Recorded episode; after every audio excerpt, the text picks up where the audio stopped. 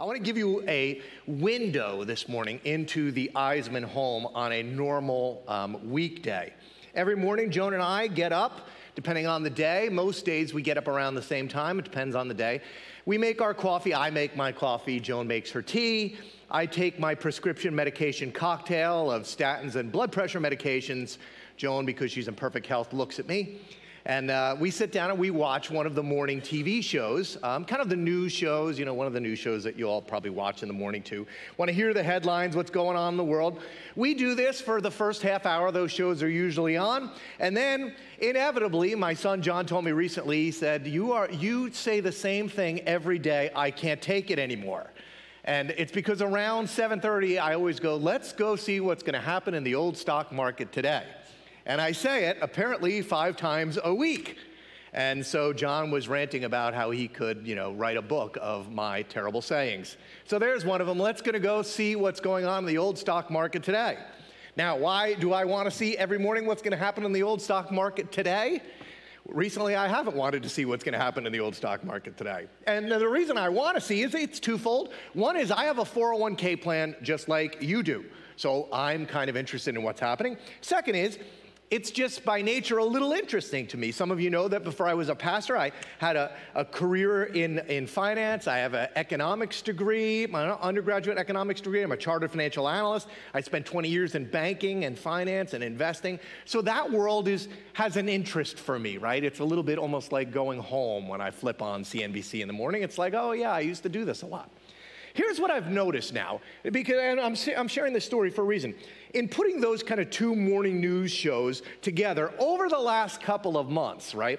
The first is, and it doesn't matter what morning show you watch, they're, they're all the same, right? The first is that they are always, and I mean always, and this is another thing I say every morning, so John probably knows what's coming, because I say it every morning. Joan and I now, it's like a game for us. They're always, and once I tell you this, it's going to open your eyes to it, you'll start doing it too. They're always trying to get you to be frightened about something. Every morning, it's what, you just start watching for it. What should I be scared about today? It's always something, right? It's, it's usually some kind of shortage. It's, it's a pilot shortage or a lifeguard shortage this summer. Those were out there. My brother in law is in the produce industry. There was a tomato shortage this summer. Did anybody go wanting for a tomato sh- this summer? But I'm telling you, if you watched the Today Show, you would have thought you'd never see a tomato again, right? But it goes on and on. Halloween fear stories, they crop up every year. When I was a kid, my mother always told me, don't take an apple, it might have a razor blade in it. How many razor blades do you think were passed out in apples over time, right? But that was like the big story in the, in the 90s when I was growing up, not to, uh, not to, uh, not to take an apple because there might be a razor blade in it, right? In fact, like, it's so funny. Like now we've moved to trick or trunk. And I was reading in Chester, I think somewhere in Chester, one of the neighborhoods was just going to kind of put all of its candy in like one corner of the neighborhood so the kids could just go to that kind of spot and pick up their candy. What has happened? Right? Like fear, fear, fear. It's everywhere. Last year, do you remember the, the great Thanksgiving Day turkey shortage? There was supposed to, well, you weren't going to be able to get a turkey anywhere on Thanksgiving last year. Sure enough, I was out at the store on Thanksgiving Eve, completely true story. I looked over at the turkey bin on the night before Thanksgiving, packed with turkeys. But they would have had you scared to death, right? Well, if you've been watching any of these TV shows, these news, finance shows over the last few months, you know now, other than the elections, which of course they tried to scare the crud out of you about the elections too, right? America hangs in the balance. This is the most important election of your lifetime. One congressman actually said this. He went on to deny that he said it, but they had the, the tape of him. He said, if this election went the wrong way, it would be the end of the world.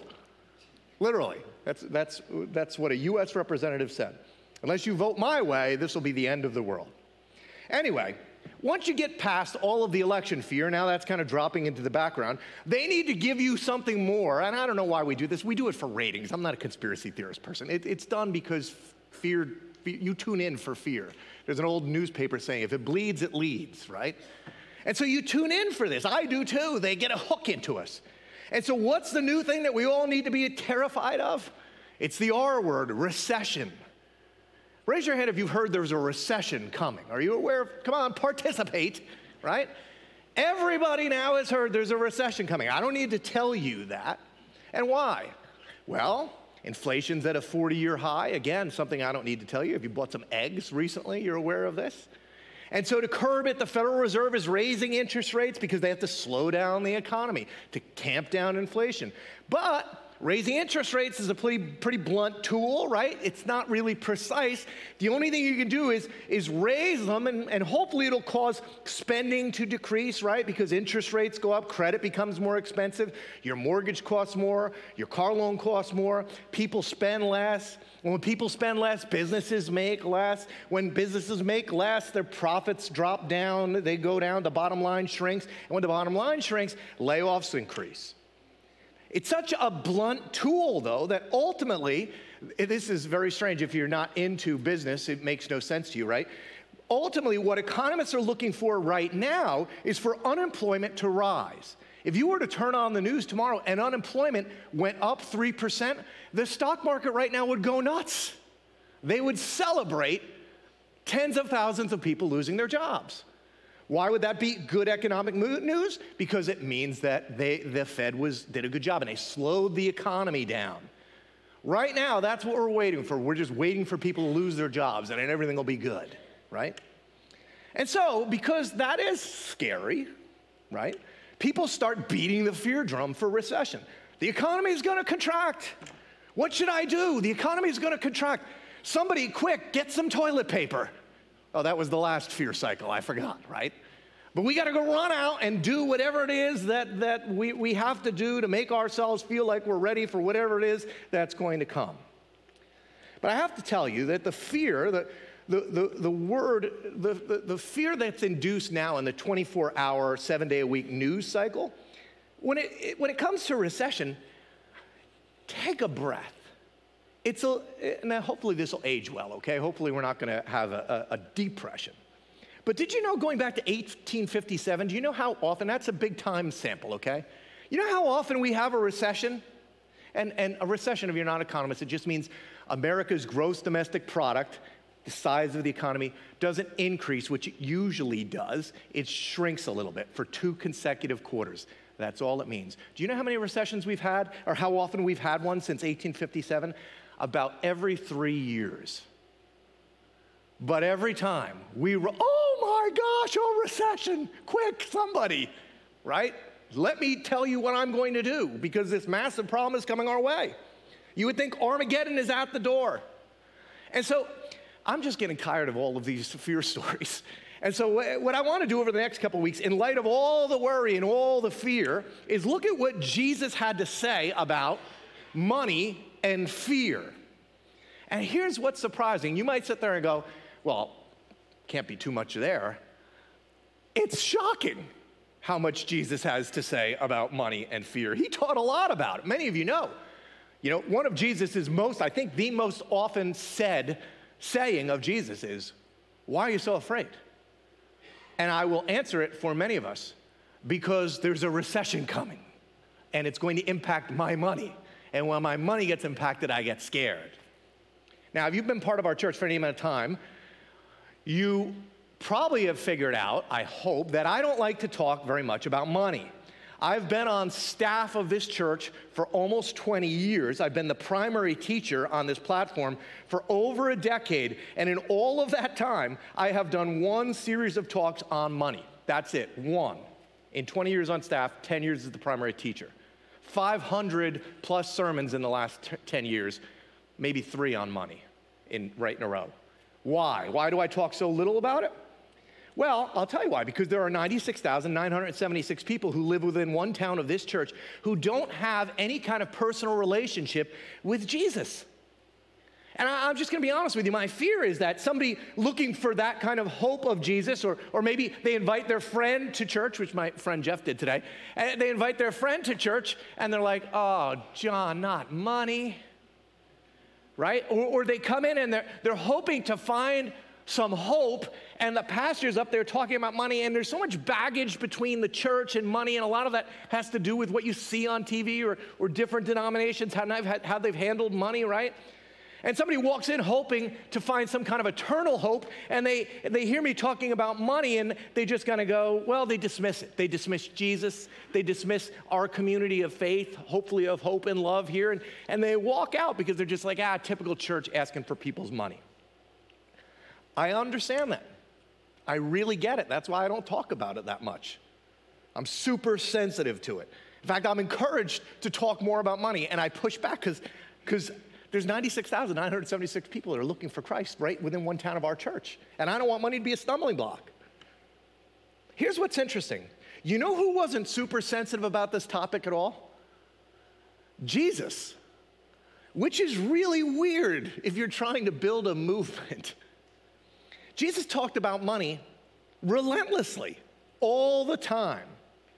Now, many of you know that Jesus did most of his teaching through what are called parables, right? Stories. And depending on how you count those parables, there are, some would say 38, some would say 39, maybe upwards of 40 parables that Jesus spoke in, right? Well, here's, here's what's interesting. If you look at those parables, 30 to 40% of those parables have to do with money and finances. Jesus, if you've been around the church, you've heard this before. I know it's a common saying, although sometimes it gets abused. Jesus spoke more about money than he did heaven and hell combined. In the scriptures, there are 500 or so verses on prayer and faith. There are over 2,000 on money, right? Jesus doesn't shy away from the topic. It was a constant. It was like a regular drumbeat. If you were following Jesus, you were like, money again? Really? Now, here's what's interesting, okay? While he talked about it more than probably, other than the kingdom of God, he talked about money more than any other topic. And I would tell you, oftentimes when he talked about money, he was relating it to the kingdom of God. Here's what's interesting in all of this teaching on money, constant money, money, money, Jesus never, not once, did he ask for anybody's money. I want you to think about that for a second. All he did, well, not okay, that's a gross exaggeration. A predominant amount of his teaching had to do with money, but he never asked for a dime. Super interesting, right? He had no interest in trying to get it from anybody. And so, for the next couple of weeks, I want to follow Jesus' lead, which is a good thing for pastors to do, right? I want to talk about what Jesus said about money and, and how it relates to fear. But I want to assure you, I'm not trying to get your money, which, by the way, if you've heard that before, you should hold on to your wallet, right? But I'm here to tell you that is not my motivation. And heck, even if you're unsure this morning that Jesus actually is who he said he is, right? Even if you're not sure he is the way, the truth, and the life, and nobody comes to him except through Christ, that's who he said he is. But even if you're uncertain of that, most folks would say, well, look, he was a brilliant teacher. Jesus is a world transforming figure. Even if you're not sure he's the Messiah or that he's divine, almost everybody should have some interest in what this man why would he spend so much time talking about money in a world where there were real and significant problems? And what could you and I, even if you're a person unsure of Christianity, what could you learn about Jesus and your money? What would he say to you, even if you don't believe who he, he is, who he said he is? So I want to jump in and take a look, in a sense, about what Jesus has to say about recessions, about money and fear. Luke is a first century, you've heard me say this before, Greek physician He's, he's likely a brilliant man, and he's heard story after story about Jesus and his teaching, and be, he decides he's going to become, and, and what historians would tell you, he becomes a first rate historian. And he looks into all of the accounts of Jesus, he meticulously documents his teaching. And so, by the way, does Matthew, who was actually an eyewitness to what Luke is writing. Matthew would go on to write the same thing. Now, before I tell you what Jesus said in this parable, I want to give you the setting for it, okay? Because the setting is always what's so key to these parables. You have to understand why Jesus is saying what he's saying. Don't just pull it out and apply it to what you want to apply it to, okay? Here's what's going on. I'm going to read it right from Luke chapter 12, verse, starting in verse 1. I don't even have, have it in the back because I just want you to hear it, okay? Meanwhile, Luke writes, when a crowd of many thousands had gathered, remember, Jesus is not embarrassed to talk about money. When a crowd of many thousands had gathered, so big was the crowd that they were trampling on one another, Jesus began to speak first to his disciples. Here's what he said to them He goes, Be on your guard against the yeast of the Pharisees, which is hypocrisy. There is nothing concealed that will not be disclosed. I want you to think, okay, what is Jesus trying to teach them? okay? There's nothing concealed that's not going to be disclosed or hidden that's not going to be made known. Uh oh. What you've said in the dark is going to be heard in the daylight, and what you've whispered in the ear in the inner rooms is going to be proclaimed from the roofs. I tell you, my friends, don't be afraid of those who could kill the body, and after that, do no more. But I'll show you whom you should fear. Fear him who, after your body's been killed, has the authority to throw you into hell.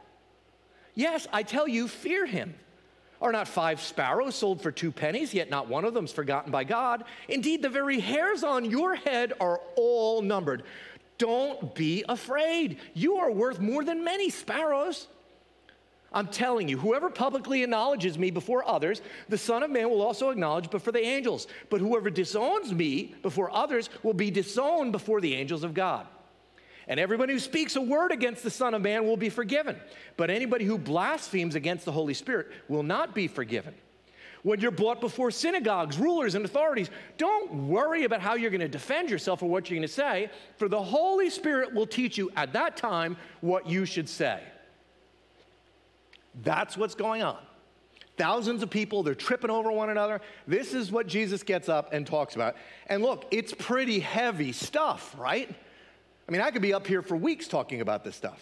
You have teachings on, on judgment and forgiveness, heaven and hell, hidden things being revealed. That's all the setting, right? Now, you're, you're, you you respect this guy, and you're sitting there and you're listening to it, and this has got to conjure up some questions, right? That's the setting. Now, uh, now, here's what happens. Luke records what happens next. Somebody in the crowd said to him, Teacher, what would you think he's going to ask based on the setting, right? I mean, is he going to follow up on one of these profound points of, of, about, of life, about life and death? Is, is he going to ask about heaven or hell? Is he going to ask about the eternal or the temporal, about how to live right now in light of then? You might think he's going to go, oh my gosh, I, I, should ask him about eternal life. I should ask him about how to avoid hell. I should ask for him, how would I, should I stand up for Christ in this world and not be afraid? That's all the stuff that my mind would be thinking, right? This is risky. I gotta talk, I gotta ask you a question, Jesus. But that's not what he yells out in front of the thousands. What he yells out is, hey, teacher. That sounds like a Pink Floyd song for some reason. Anyway, teacher, tell my brother to divide the inheritance with me. What? And almost Jesus almost has that reaction. What? Teacher, Rabbi, help me settle this dispute I'm having with my older brother, likely, right? Who has taken all of my father's inheritance and he's not splitting it up. Which I have to tell you, right? And I think Jesus understands, well, I'm sure Jesus understands it, is slightly revealing about the man's concerns. Now, it wouldn't be unusual for, for a man to ask a rabbi that, right? If you were part of, of, of Israel, if you were a citizen in Jerusalem at that time, if you had a, a dispute with your brother about an inheritance, right, you would go to your rabbi. He would look at the, uh, at the Torah, which describe, prescribe what you do with inheritance, and he would make a ruling. So that wouldn't be unusual.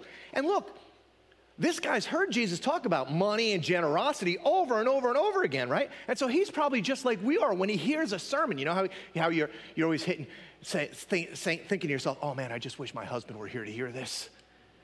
He's gone off, my brother was only around to hear this. So he's going, Jesus, tell me, tell me about, you know, what, what could I, could you get involved? Ah, my brother, the inheritance. The question actually made sense, but it didn't make sense in the light of the context of what Jesus was talking about. And so Luke says that Jesus responds, Man, who appointed, I like that, man. That's how I picture him saying it. Who appointed, right? Like, how else would he say it? Man. Man. Who? I don't know. That's my Jesus shocked voice. Who appointed me a judge or an arbiter between you? Interesting, right? There are other places in the scripture where Jesus is very clear that he has been appointed to various offices. The writer of the Hebrews said that he's appointed as our high priest.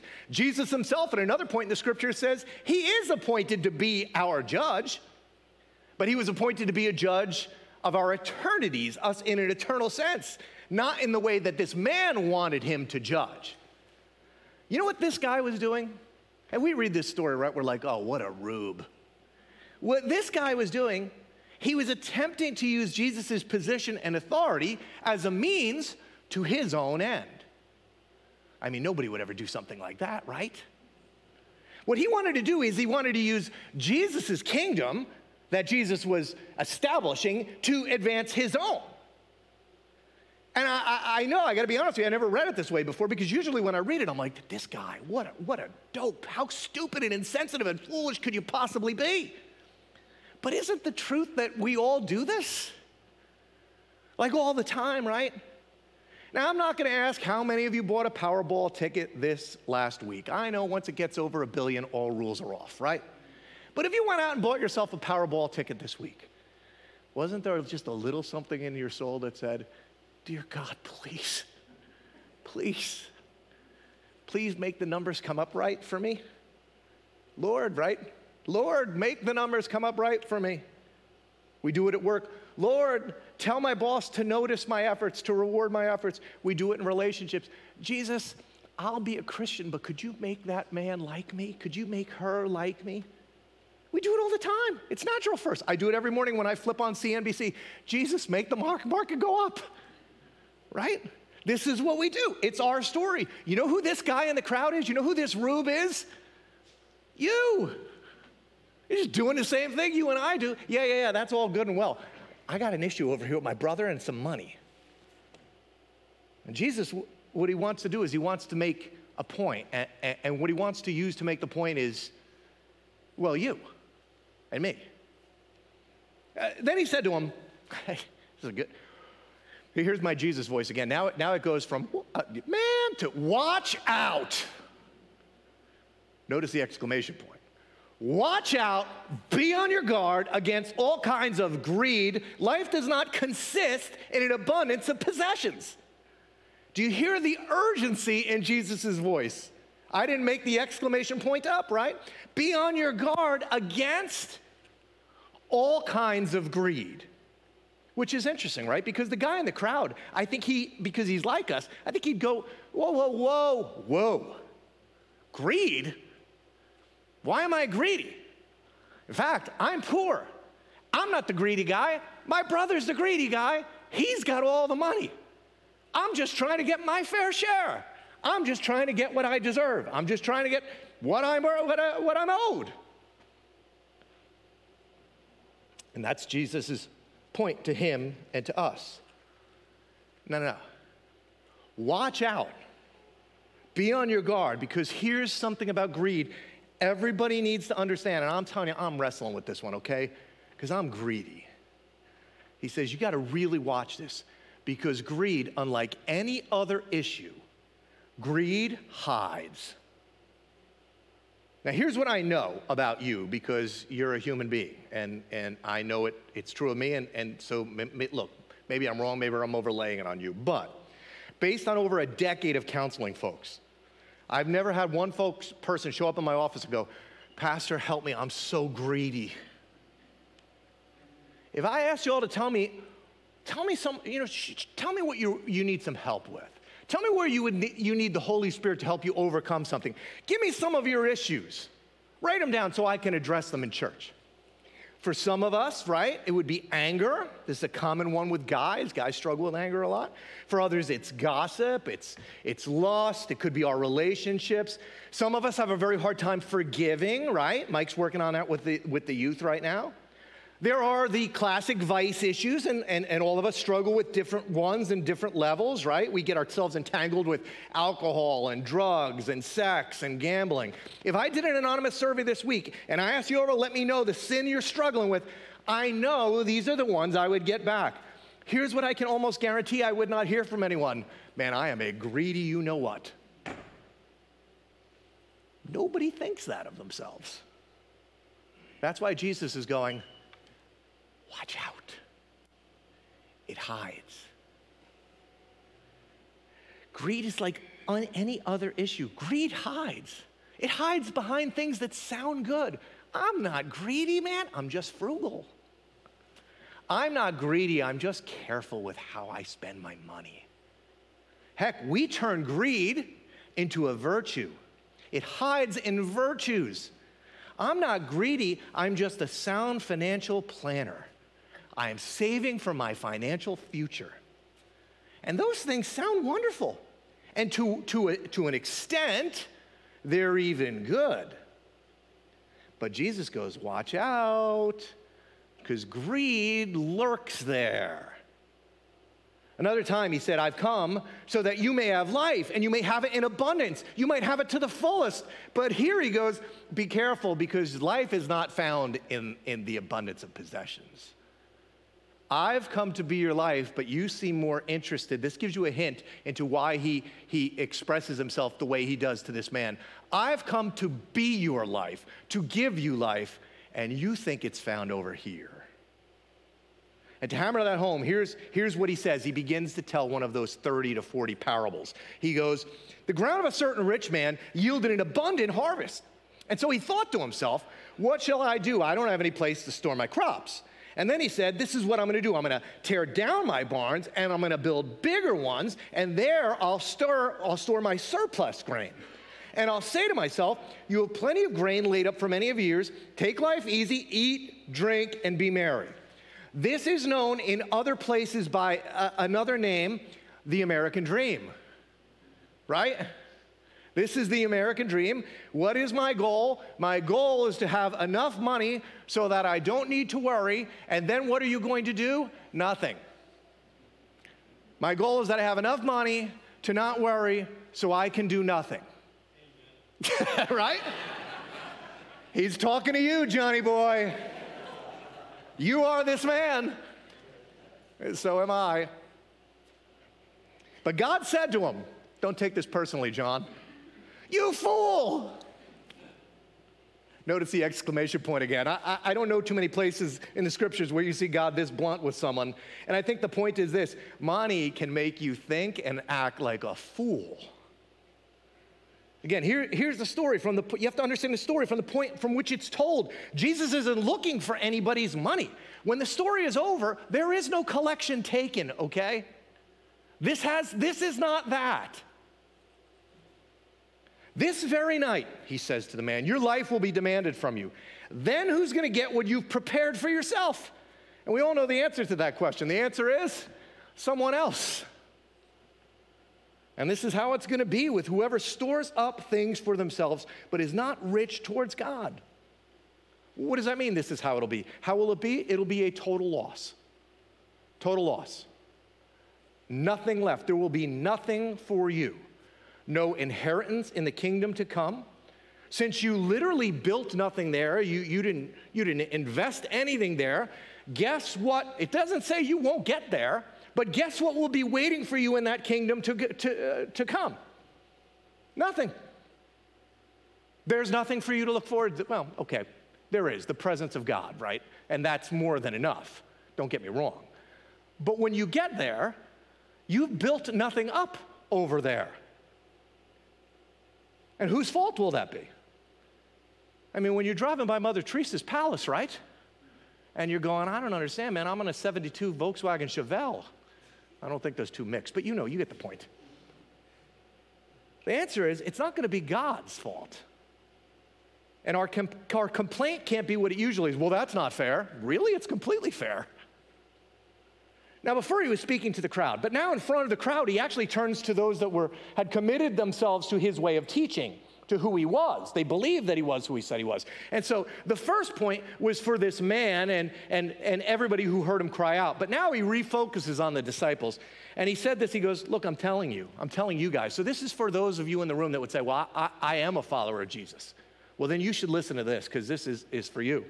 I'm telling you, do not worry about your life what you're to eat, about your body, what you're to wear. For life is more than food, and the body is more than clothes.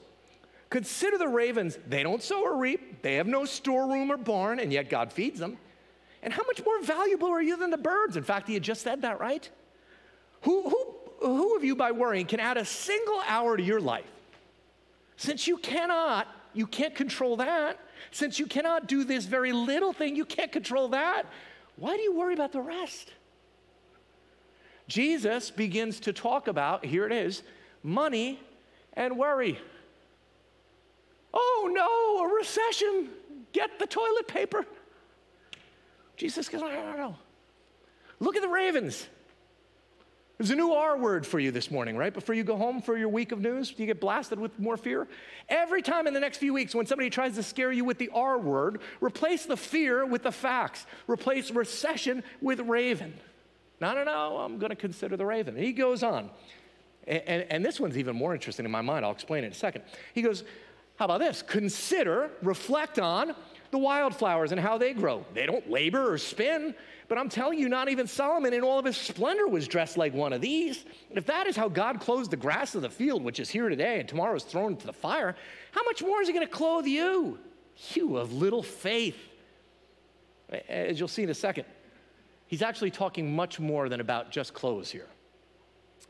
Do not set your heart on what you're going to eat or drink. Don't worry about it. Are you sensing uh, the relationship? Money, worry, money, worry, money, worry. This is how they get the ratings they get on TV. Do not set your heart on what you're going to eat or drink. Don't worry about it. For the pagan world runs after all such things. That's why they get the ratings they do. And your Father knows that you need them. But seek His kingdom, and these things will be given to you as well. Don't be afraid, little flock. Your Father has been pleased to give you the kingdom. Sell your possessions, give them to the poor. Provide purses for yourselves that aren't going to wear out, a treasure in heaven that will never fail, where no thief comes near and no moth destroys. For where your treasure is, there's where your heart's going to be also. Jesus says, Watch out, be on the guard against all kinds of greed. It's going to screw with your life. But here's what's interesting He doesn't say what greed is, He doesn't define what it is. Like, so if you're to watch for it, okay, if, if it can really screw your life up, what is it? Like if I were to ask each of you define what it means to be greedy, we would start with, well, I'm not it. But I can point to you someone in this room that is. Right? So what does it mean? How do we be on the lookout? He never gives the definition. Interestingly, the, the, the parable lays out signs of it, though. It's like a sickness, right? I can't really define what the sickness is, but I can tell you exactly what the signs of it are. Because you can't cure it unless you see the signs of it in your life, unless you're aware you have it, right? Tim Keller, in an oft cited teaching, references six signs in this parable, and he aligns them. I like how he aligns them. He aligns them under three categories. And again, this teaching, I think, is for all of us. None of us thinks we're greedy, but Jesus goes, Really? Let me give you a couple signs, right? So I walked myself through this little grid this week to try to figure out if I'm greedy. Here we go. Six signs of greed sickness two situational, two psychological, two practical. First sign, situational sign is this, right? I gloat over money. Then he said, quote, this is what I'll do. I'm going to tear down my barns and I'm going to build bigger ones. This is the easy one, okay? This is the one where everybody would go, Well, I don't know what greedy is, and I know I'm not it, but I can tell you who is. Look at them. This is like the, the conspicuous consumption. What does the rich fool say? I've got plenty. I need bigger barns. I need bigger homes. I need more stuff, more cars, a newer kitchen, a nicer cell phone. And who does he announce it to? Well, later on, he says he says something to himself. But here it seems like he's trying to announce it to everybody. He doesn't say it to himself, he says it to others. Look at me. Look what I've got. So that one's easy, okay, in some sense. This is, this is the situational when you have a lot of money, if you want to sense what you, where your greed is, how much do I feel like I have to make sure everybody knows by what I have? But then there's another one that's on the other side of the situation when you don't have. This is for everybody in here goes, well, that's uh, rich people, of course. But me, Okay, well, then this is for all the rest of us that we would say, well, this is me. Where money's not in excess. The second situational sign is I worry over money. And do not set your heart on what you will eat or drink. Do not worry about it. The drumbeat of the, morning news be afraid, be very afraid. And the funny part is, this is being propagated on the richest people in the richest nation in the history of the world. I read it, I heard a stat the other day. I don't want to get it wrong, but it was something like they polled people that were making, a few years ago now, people who were making six figures, and they asked them, Do you have enough money to meet your needs? And I think only a third of the people said they had enough to meet their needs. Right? I could get that wrong. It could have been the other way. A third still didn't think. But anyway, you cut it. It's a misunderstanding of the situation. Why does this teaching on worry come right after the parable of the rich fool, somebody that's obviously greedy? Because Jesus is saying if you worry about money, if you worry about your standard of living, you have set your heart on material things in no different way than the greedy person has. When you when you have money, be careful because you might gloat. But he says if you don't have money, be careful because it's possible to have no money and still have the same sickness. To worry is to set your heart on money. It's a sign. Two situational signs, right? When you're prospering, right? When you're poor. Two different situations. But then he gives two psychological signs. Remember, he said, watch out for all kinds of greed? It comes in different forms. And we're, we're, we're not really good at seeing the one form we have. We're really good at seeing the other form other people has others have. So here's how Jesus he lays out to them. For one, he says, here's one, when money provides security, you might have a greed issue. Consider the ravens, right? The ravens are secure and they have no money, they have no savings. Their security is purely God. One kind of greed occurs when you set your heart on money as your security, when you look at it to make you secure, to keep you safe. I do this, right? By the way, I checked all these boxes. So this is just me preaching to me, and you can listen in. You see it in verse 19 when, when the fool says to himself, I will say to myself, he has to convince himself. I will say to myself, relax, feel secure now. You have money, you're in control, you're like God. Nothing can touch you because you have money which is the point of the whole story. That's why Jesus goes, You fool. It's a mirage. Don't get duped by it. Money has the ability to make us lie to ourselves. Money can't protect you from all of the, the horrible things in life. You know that. It lies to you. Money has never prevented a tragedy, an accident, sickness, death, broken relationships. Money can't give you control over any of those things. And in fact, I think you could probably argue statistically, money can hurt some of those things, right? When you pile up money, when you hoard it thinking it's to provide control of your life, right? And, and that is what you're looking for, you're to get duped. And you know what you're to miss out on? Life. Life. Found in Christ, life abundant. And so, one psychological sign of greed sickness is money providing for you security. Here's the other that money provides for you your significance.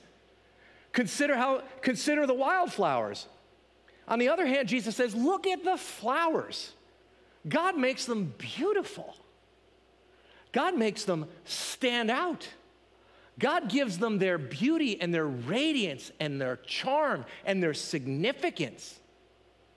What greed tells you is that money is what makes you attractive and beautiful and significant. Money is what makes me feel successful and desirable and wanted and loved and appreciated. But, guys, some of you that have a lot of money know this, okay?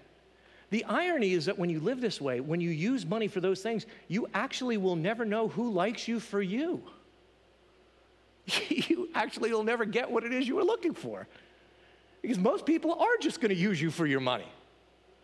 And it leads to loneliness and isolation and despair. All the relational success that it promises you, it just vanishes into wondering if anybody even knows you. When you use money for security, it leads to saving sickness. When you use it for significance, it turns into a spending sickness. But in both cases, you're using something for, for uh, money for something that only God can give you. It's a sickness. You won't find life there. Finally, check yourself on this. So far, as I was going through it, I'm going, oh, oh, right? Nobody checks their 401k balance more than me, okay? Can I just be honest? I'll put it out there. I put a little money away for my, um, a little, like a little, for my granddaughter for her college education the other day. And, and the market did really well this week. So she's up like tens of dollars. I took a picture of it and sent it to Courtney and goes, Look at what a financial wizard your father is. we're up 40 bucks. Woo! We build from here. So let me go on about my sickness. Anyway, right? Two practical signs, all right? Here's practical. This is, you'd feel them in life. Number one, I run after money. Jesus says, the pagan world runs after all such thing. What does it mean to run after money? It means you're driven to get more. You've got to get more. You'll do anything to get more. One sign of money sickness is you're just exhausted by chasing after it, constantly overworking, constantly thinking about it, doing anything, taking crazy chances. Bitcoin, anyone? Right? How, hey, if it, look, if it looked good at 65,000, wait till, wait till it's 130. We do it all the time. We chase money. Well, it'll make you do really stupid things. Here's what Paul told Timothy. He goes, Look, the love of money, by the way, the love of money. Jesus said to love the Lord your God. This is the greatest command to love the Lord your God and to love your neighbor as yourself. The love of money is a root of all kinds of evil. Some people eager for money have wandered from the faith and have pierced themselves with many griefs. One practical sign of greed sickness is that you're chasing after money, but the other is this I hoard it like crazy. Everything that I get that's extra is for me. This is how it will be whoever stores up things, the key word here is for themselves. The constant piling up of extra for yourself and yourself only. Andy Stanley has a nice rhyme for it. He's a rhyme for everything. He calls it the consumption assumption. Every time I have extra, and, and look, most of us have extra. I mean, if you went on a vacation this year, you had some extra right? If you, if you took a, a car that was driving fine and you brought it in and you walked out with another car, a newer car, a nicer car, you, you have some extra. If, if you pulled out some cabinets and a countertop this year and replaced them with a different cabinet and a different countertop, you have a little extra, right? Most of it, if you bought a cell phone that was working fine and you walked out with a new cell phone that works exactly the same as the old one, you have a little extra. But this consumption assumption is that it's all, it's all for me, right? That anything that's extra, anytime I get a little increase in my salary or my, my portfolio goes up a little bit, it's, it's stored up by me for me. And so, one way you might want to look and go, Do I have some greed sickness? Is every time you run into a little extra, what did I do with it? What did I do with it? Did I say, Oh, look, I don't have to change my lifestyle at all, and I could do this with that? Or did you go, oh, look, I don't have to change? Oh, no, I can change my lifestyle. Right? This is how it's to be. I hoard extra money. If I went to Guatemala and I've been there 20 or 30 times, and I asked them if they thought you and I had any little extra that we could spare to help a child in the Guatemala garbage dump, do you th- how do you think it would go over? I'd go, I can't do it. I'm real. Things are tight at home. They're to look at me and go, really? All right, just closing, three things. We'll pick these up next week that, are, that, that highlight the cure to this greed, right? How do you get it better? Number one, you count your days aright. Money will lie to you. Money tells you, don't think about eternity, just think about now. Just look at your 401k balance, everything will be okay. Just pile it up, then you can have security, right? Life exists for way longer. Eternal life, your life on in, in the kingdom to come will go on and on and on. But money blinds us to the propensity of eternity. To, the scriptures teach over and over don't invest here, it's temporal. Invest there, your life, your money, your thoughts, your time, your energy in that kingdom. I'll just give you this one. This is a great story. Dionysius um, was written a letter about the early Christians. Somebody was trying to describe the early Christians. Here's what he said He goes, They have a common table, but not a common bed. Super interesting, right? In other words, they shared their stuff with everybody, but their beds they only shared with one or none. And that's what you do when you have an understanding. Here's another check for you you have an understanding of eternity. If the world is, is all there is, right? Well, then, you know, the, the, the, the, the fool said it eat, drink, marry, and have as much sex as you can. If anybody asks you to have sex, just have sex with them. It has no meaning other than pleasure. But if somebody asks you for money, whoa, whoa, whoa. hold on there, bub. Money in this world matters because it provides significant security. Sex is physical, money is holy. But the Christians came on the scene and go, What? Sex isn't merely physical. We think it's tied up in the eternal. But if you want my money, I mean, here you go. What's it? I got God. Count your days aright. Live for the eternal. That ties to the second. How do you get well? Count your days right and then prioritize the right kingdom. Seek first his kingdom. These things will be given to you you have to prioritize investing in God's kingdom. It is not something, the kingdom of God is not something we're going to go off to when one day when we die. Jesus came and said it begins now. You can invest in it now. I'm not telling you to give money to the church. I think you should give money to the church, but there is a whole kingdom of God out there that is looking for people to invest and build in. Put that kingdom first. Build that kingdom on, we pray it all the time, on earth as it is in heaven. Really? How are you helping? How are you helping? You want to cure yourself of greed, sickness? Start building the other kingdom. One question you could ask yourself over and over is this is why we should track our spending because it would reveal to us the situation. Is this dollar building the kingdom of God or is it building my kingdom? If you want to be free of greed and associated worry, invest in His kingdom. Get the priorities right. And finally, be rich towards God. Jesus says, Sell your possessions. This isn't the only time he said to do it, and give it to the poor. Provide purses for yourselves that won't wear out, a treasure in heaven that'll never fail, where no thief comes near nor moth destroys. You know, Jesus never talks about a tithe. In Luke 11, he says to the Pharisees, It's good that you tithe, you should do that. But he never prescribes it for the church. You know why? It never occurred to Jesus that people that followed him would be sitting around going, Oh, 10%? Okay, 10% thought process was, man, I'm all in. I'm all in. Like, what do you want? I'll get, I don't need any of it. That's why the only, the only thing the New Testament talks about in terms of giving is that God loves cheerful ones because they understand kingdom priorities. I'll end with this one for you. This is how Jesus ended it. He said, For where your treasure is, there your heart will be also. Where your treasure is, there your heart will be also. I've sent a lot of kids off to college, and uh, I, have spent a lot of money on college, a, a ridiculous amount, too much on college, right? And so most of these, I went to Rutgers, and, uh, and so I, I care about Rutgers sports. But I don't watch Rutgers football all that much. But I watch all of my kids' football teams that where they went to college. Every weekend I watch them. I waste countless hours watching these teams. And they don't care. You know why? Because they didn't invest any treasure there. I got a lot of money down in North Carolina, Indiana, and Virginia, right? And I'm telling you, there was something about when I invested there, one of my kids' schools, I hated their football team till they went there. And it changed my heart. Now I love them. Jesus talks so much about money because it's the one thing that competes for him for your heart.